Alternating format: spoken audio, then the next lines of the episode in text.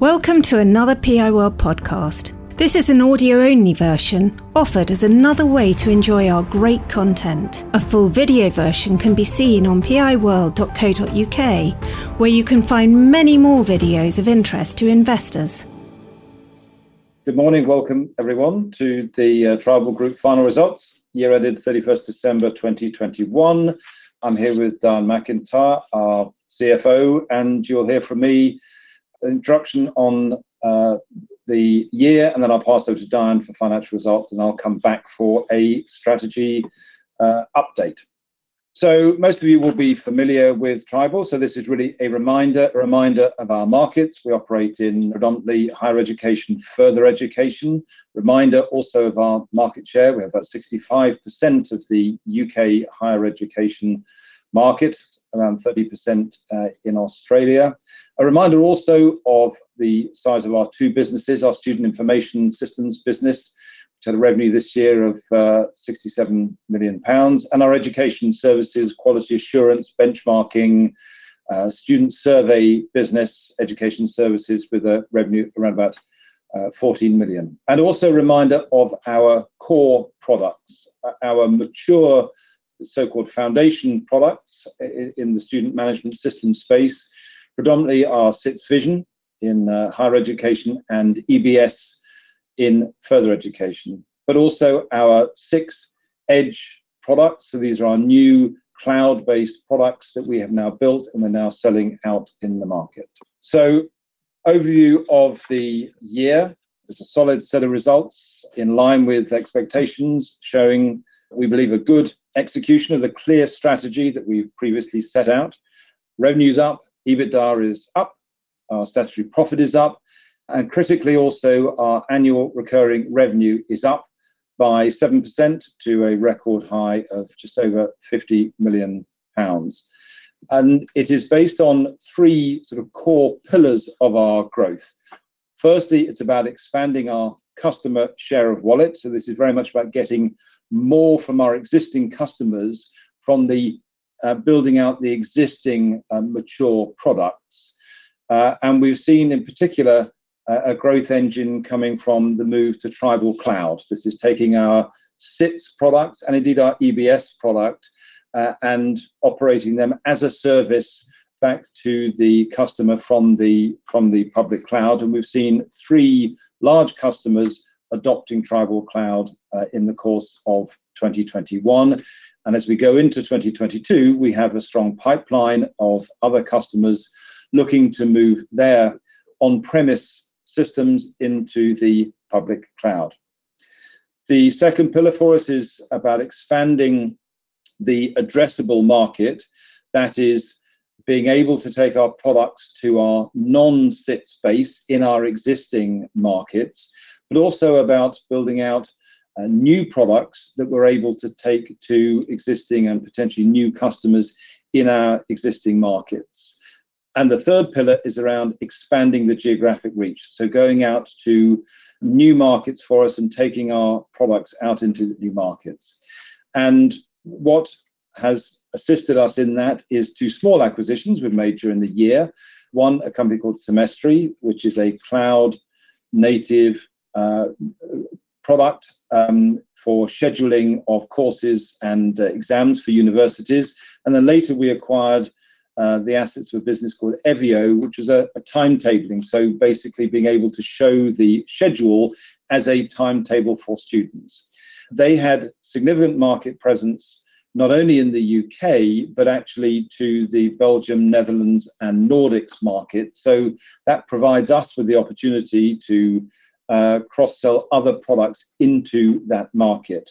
Uh, and we uh, intend to take other products like our Dynamics products into those markets, also to build out uh, newer markets for us, such as in Singapore, where we won our first um, uh, contract back at the end of 2022 at the uh, Nanyang Technological University, building out more presence uh, in Singapore and countries around it, particularly uh, in, uh, in Malaysia. Over time, we will look to extend that out to other geographies. Indeed, over time, we will look to uh, take our products into the US market, but that will be some years hence.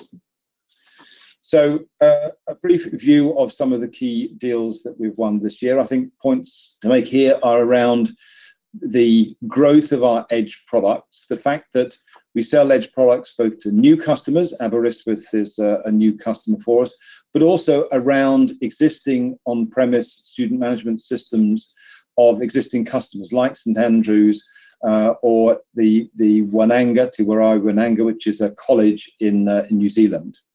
We also have four early adopters of our admissions product, three in the UK, one in Australia, and one noted here is the University for the Creative Arts.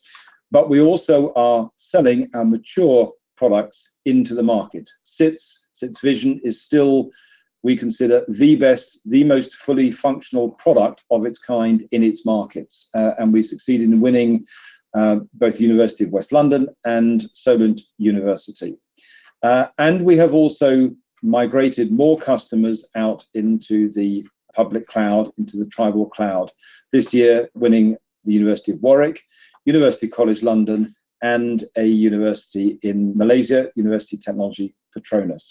We also continue to win um, new opportunities in education services as we expand our presence, particularly in the in the Middle East, with wins uh, in Bahrain. So, with that, I'm going to pass over to Diane to give you more details of the financial performance. Diane. Thank you very much, Mark. So, on the next slide, um, you can see that Tribal's had a year of some very strong financial performance. We've made considerable progress against our KPIs, and our numbers reflect this. So we have COVID restrictions easing throughout the year, and we've continued to deliver against our strategic objectives. Revenue is up 11%, EBITDA is up 9% to 16.6 million, and the ARR, as Mark mentioned, is up 7%. These numbers are explained in more detail on later slides. There's a substantial increase in committed income, of which two thirds is Callista, and I'm pleased to say we re signed nine universities for a further five years in December 21. And the final one third is due to the Semestry Nevio acquisition. If I move across to statutory profit before tax, we've used those increases in EBITDA to fund our acquisition costs and also systems improvements, which are part of a wider transformation program to improve our target operating model our processes and our procedures as we grow our SaaS revenues. This has meant that profit before tax has remained stable, increasing 1% to 8.6 million. The basic statutory earnings per share has risen from 3.1 to 3.4 pence per share, and that's even better on an adjusted diluted basis, going from 4 to 5.5 pence per share. EBITDA has converted well. Cash conversion is at 104%, up 7 percentage points year on year, and that's allowed us to invest in Edge, and commit to a 1.3 pence per dividend. And that's obviously an increase on the prior year. On the next slide, you can see we have achieved a record high ARR, as Mark mentioned, 50.3 million. That's grown 7%. Organic growth excluding Semestry is 4%. Our revenue has grown for the first time in over five years to 81.1 million. And the next slide will break this out into segments. Our ongoing growth in EBITDA is up 9% year-on-year across both SIS and ES. There's a slight decline in our EBITDA percentage to 20.5%, and this is as central overheads have grown slightly faster than inflation.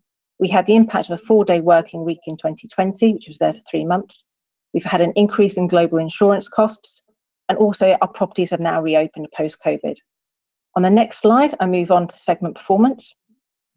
So I won't dwell here on SIS, there'll be more details later, but revenue has grown substantially at 12%, and the ES business has grown at 3%. Schools reopened in the second half of the year, and we did manage to complete our ADEC inspections in the Middle East by year end. Surveys and benchmarking have now recovered, although they're not quite at pre COVID levels. Overall, our segment operating margin is up 4%, and that blends together obviously the performance across SIS and ES. On the next slide, you can see that we've worked this year to provide much greater clarity. So here I've given some more growth trajectories by product area. There are two key differences. Now you can see both edge revenues for both the revenues and on the ARR. They're now they're fully separated out. And we've also included a new product group called Other Software and Services. These are maintenance products where product development has been limited to statutory and required updates. However, we are continuing to fully support our customers. Products here include, for example, the Schools Edge product, as schools are not a strategic focus area, and also some historic Australian government contracts, which have some bespoke software which is branched away from our core products. And there also is some miscellaneous smaller services such as software solutions, where we've sold bespoke software in the past. Now, all these different areas have different growth trajectories. So if I look at, for example, foundation support and maintenance, that will decline over time as those customers move across to the subscription model. So you'll see the growth within the next line. Foundation software will have a slower rate of growth while the perpetual license fees decline, and then it will grow more rapidly.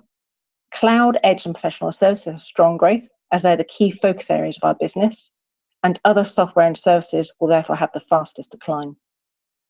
On the next slide, I've introduced some standard SaaS metrics for the first time here in Global. So if you're already familiar with them, please bear with me. And for this first year, I'm going to go through them quite slowly.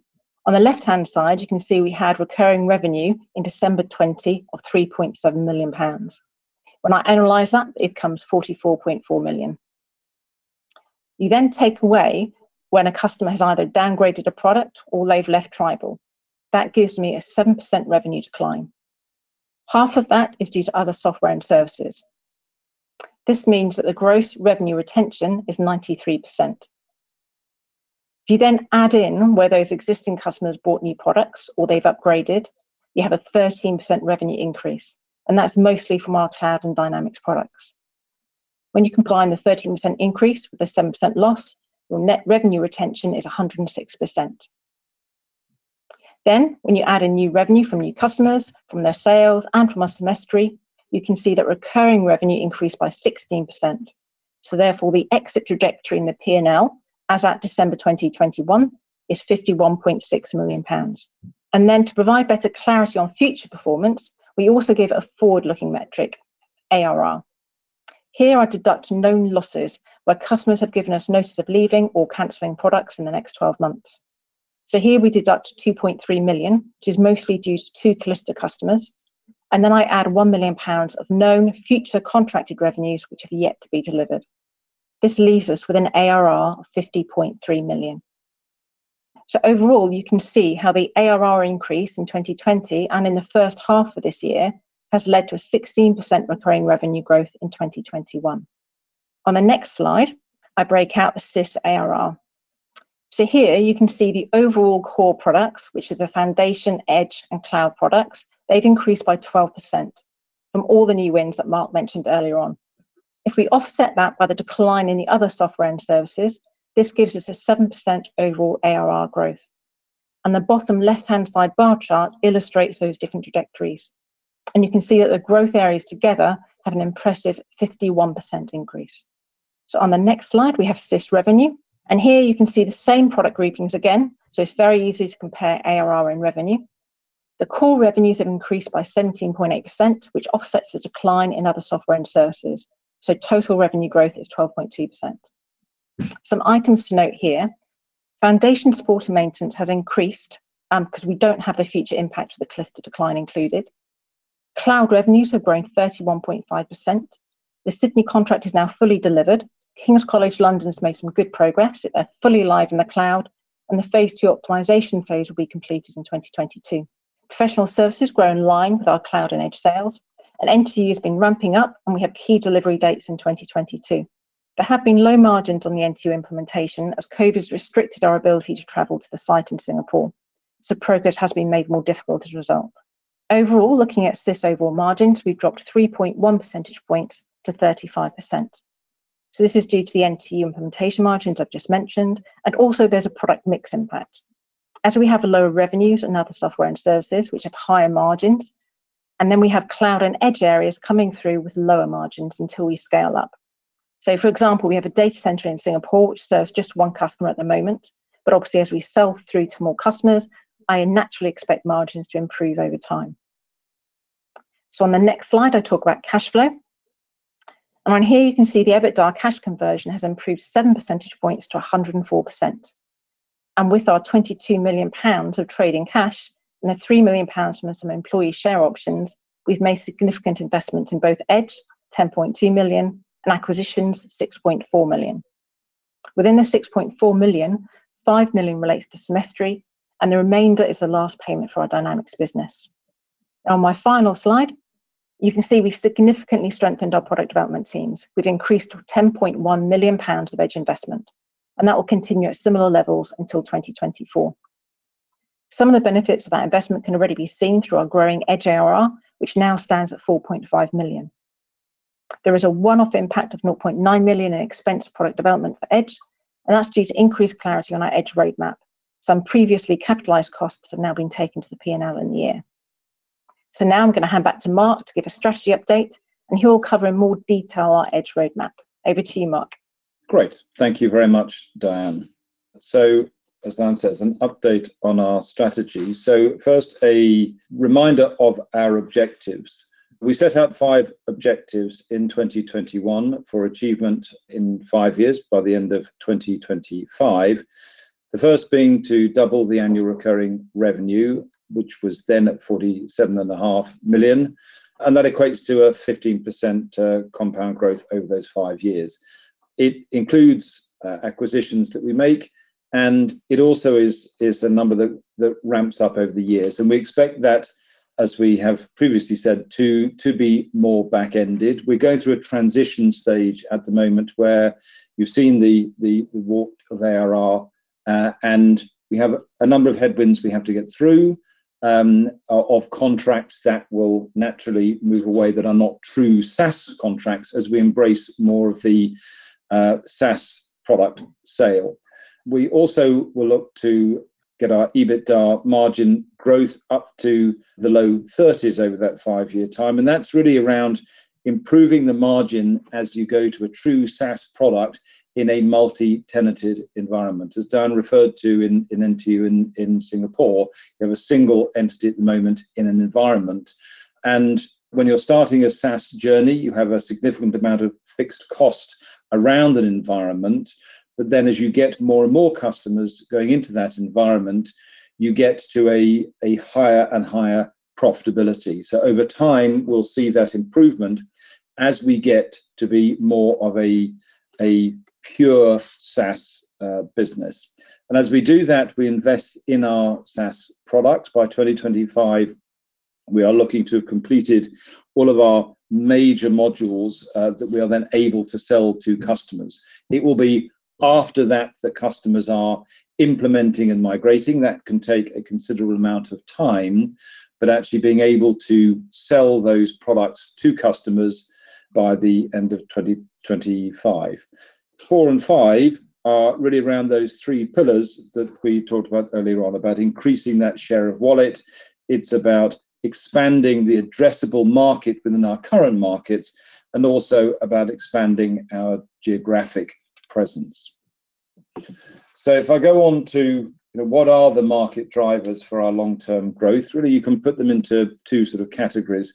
The first is really a desire of universities to move away from complex systems. So they may have a student management system that is unfit for purpose, that they may have developed themselves in house, and they will go to market. There are not so many of those uh, left. We have won many of those um, uh, tenders of customers wanting to move from their existing systems, but there are a lot of customers who have had an existing system such as SITS for many, many years and it, it has grown in complexity as more and more um, uh, work is done to configure the system. And they've got to a point of great complexity, which really makes universities inefficient. It drives up their cost base and indeed makes it much higher risk. Higher risk because they um, don't necessarily know fully the configuration of their system because it's been so long in the making and also higher risk because of their concerns about, about cybersecurity. So for many universities, they're looking rather than simplifying it themselves, which is a huge task, to actually be able to move that out of their responsibility into our responsibility to be offered as a service where we take their on-premise implementation, we optimize it in the public cloud, we offer a 24 by 7 365 security operations center that monitors the tribal cloud implementations of the 20 or so customers that are already in the tribal cloud. And that is something that we see a strong pipeline of customers for. And when they get into the public cloud, we also look to upsell additional cloud services to them, such as managing the integrations between that system and other systems and, and configuration as a service. Uh, and building on the uh, cloud services that we offer. The second is about improving the student experience. So universities are very focused on digitizing their applications to improve the student experience, which they see as a competitive advantage over other universities to attract more students. And that gives us the opportunities then to sell in our value add products, such as our new edge products, our marketing recruitment, our student support and well-being product, and indeed the new semestry um, uh, scheduling and timetabling product that we uh, recently acquired. So we see a sort of modern student information system solution that we're building in the in the terms of, of, of this slide here. It's very much around having an interface for students and the university stakeholders that is modern, that is agile, dynamic, uh, that enables the students to uh, interface entirely with the university on mobile, should they wish, otherwise through a modern student portal, staff portal, but also to have value add uh, applications, solutions that sit on top of a student management system. And you'll see those in the middle layer there. We have those on all on cloud technologies, marketing and recruitment, student well-being and support, which is a key area of concern for universities. And we have solutions around how the universities and the students can engage with business, about apprenticeships, particularly around degree apprenticeships for universities, managing alumni, scheduling and timetabling. And indeed, the other critical component is curriculum planning, which we don't yet have as a solution, but we will look to then build that out as part of our move to a full edge solution. Then the core of a student management system is shown at the section at the bottom there, and we have built out a regulatory and statutory module submissions, which we launched in Australia and has been sold to all of our Australian customers, and indeed some who are non SITS and Callista customers as well, integrating to their own in house systems. And we built out the admissions system, which, as I mentioned earlier, we've sold already to four customers, and we will look to migrate, particularly those who have adopted the tribal cloud. Their next step will be for us to, to drive admissions uh, the admissions module into those customers. But also then we move to building out the, the core of the student management system in a modular way, but actually looking at building out short courses, uh, so simpler full student management systems, but with a much simpler scope, such as for short courses, such as for single stage courses, for example, a one year postgraduate, then building out such that simpler universities are able to adopt um, the uh, student management system. Further education could, some training companies can, and then we build that out further until we get to the point where um, uh, the more complex of higher education universities can also adopt it. Um, and that's really sort of shown in this sort of view of adoption that that starts really with existing SITS customers on premise who are paying us really the support and maintenance at the moment. Then there is that first step on this journey is to move those SITS customers to adopt the tribal cloud. Then we look to drive adoption of admissions in that SIT space. Then we look for the simpler universities to, to adopt the edge uh, student information system, and then that will move to more complex universities before we then look to take those products out into a more global reach. And at the same time, we, as the as the universities go on that step, we then sell them those added value products that you'll see at the bottom, starting with the sort of edge admissions and dynamics, moving to scheduling, timetabling. We're building out analytics solutions that will enable universities to build out um, uh, insights into their, their data. So data analytics solutions, we have an Engage, which is a mobile app that can be sold and has been very successfully sold actually into further education to manage the way the student um, collaborates, uh, interfaces with the university, but also it, it is integrated within our EBS system we sell, engage, and then we'll sell curriculum management, those value add modules um, uh, over time. And that really speaks to our sort of three pillars of expanding our share of wallet, expanding that addressable market, and then finally expanding our geographic reach. I did want to talk about our people who are clearly critical to our success. We have seen an increase in the number of people we have in our team to support that increased revenue that we've seen this year. But critically, also, we see an increase in more technical roles that we're taking on board in order to help manage that transition to SaaS. So we've had a significant growth in uh, in cloud. We see uh, a growth in uh, our dynamic skills, in our overall Microsoft skills, but also we have uh, looked to take our professional services teams and centralize those um, and globalize uh, the whole approach to professional services in a newly founded uh, global delivery center based in Kuala Lumpur. We've had significant growth there, and that's proved very successful for us. What we do also see, though, is some inflationary wage pressures coming through, particularly since those roles in cloud and, and Microsoft skills are in very high demand at the moment.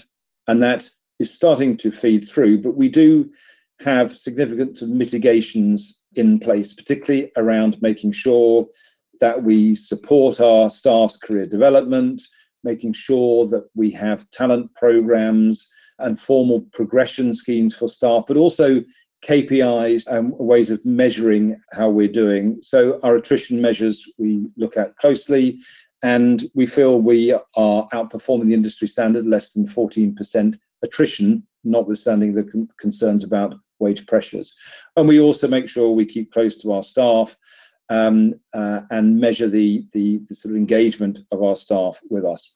And also, it's about looking at the overall um, work conditions, let's say, of our staff, making sure, for example, they see tribal as a place that they want to work at, to be proud to be working for tribal, and that they see their employer uh, sharing their own values. And this very much speaks to our work on improving our gender and ethnicity representation. Clearly, having staff who've been here for many, many years in many cases, there was work to be done to improve that gender and ethnicity representation. But we have taken very specific steps in order, over the longer term, these things, of course, take time to, to improve that. And one of the areas uh, one of the ways in which we do secure that focus is making it a key part of our environmental, social, and governance, our ESG program, for which there is a formal board committee chaired by one of our non-exec directors. Um, we have six initiatives that we look at. And within social, you'll see the first one there is about diversity and inclusion within tribal, but also it's about supporting student well-being and student mental health which is such a critical issue these days. Uh, and we support a charity called Student Minds, uh, which helps um, students and works with universities to improve student uh, mental health. Uh, but we very much see the ESG as giving us tangible business benefits. We have had a commitment to minimal paper, which is now met, and that is driving real savings. Um, looking at our cloud consumption, um, reducing our travel. Uh, clearly, these are good environmental uh, benefits, but also they're good financially for us. So the social piece is very much about the staff engagement, as I mentioned earlier on, and the governance also about making the business more efficient. But also, global ISO really helps us with our, within our tenders. More and more, we see our our sales tenders requiring more information uh, around our uh, our ISO and other standards certifications. So to conclude, just a look at overall outlook. So we do remain focused on growing our ARR as we showed in the previous slides. We have a strong pipeline uh, of opportunities as we come into 2022. We are continuing to invest in our edge products, and we also are investing in changing our business so that we have an operating model which truly underpins the structures, the capabilities of the organization required to deliver um, the services and the service delivery around cloud and SaaS products. Uh, and we're also looking at expanding our opportunities within our existing and the markets that are opening up as a result of the acquisition of Semestry and Evio. So, you know, overall, we do expect a, a rebalancing of revenue as we move uh, into this the, new SaaS world. Um, but we have had a positive uh, start to 2022, and we remain positive and confident around our expectations for 2022. PI World videos and podcasts are for general information and interest. They do not constitute any kind of recommendation or inducement to buy shares of any company. PI World is not offering any kind of financial advice, and nothing in our material should be taken as such.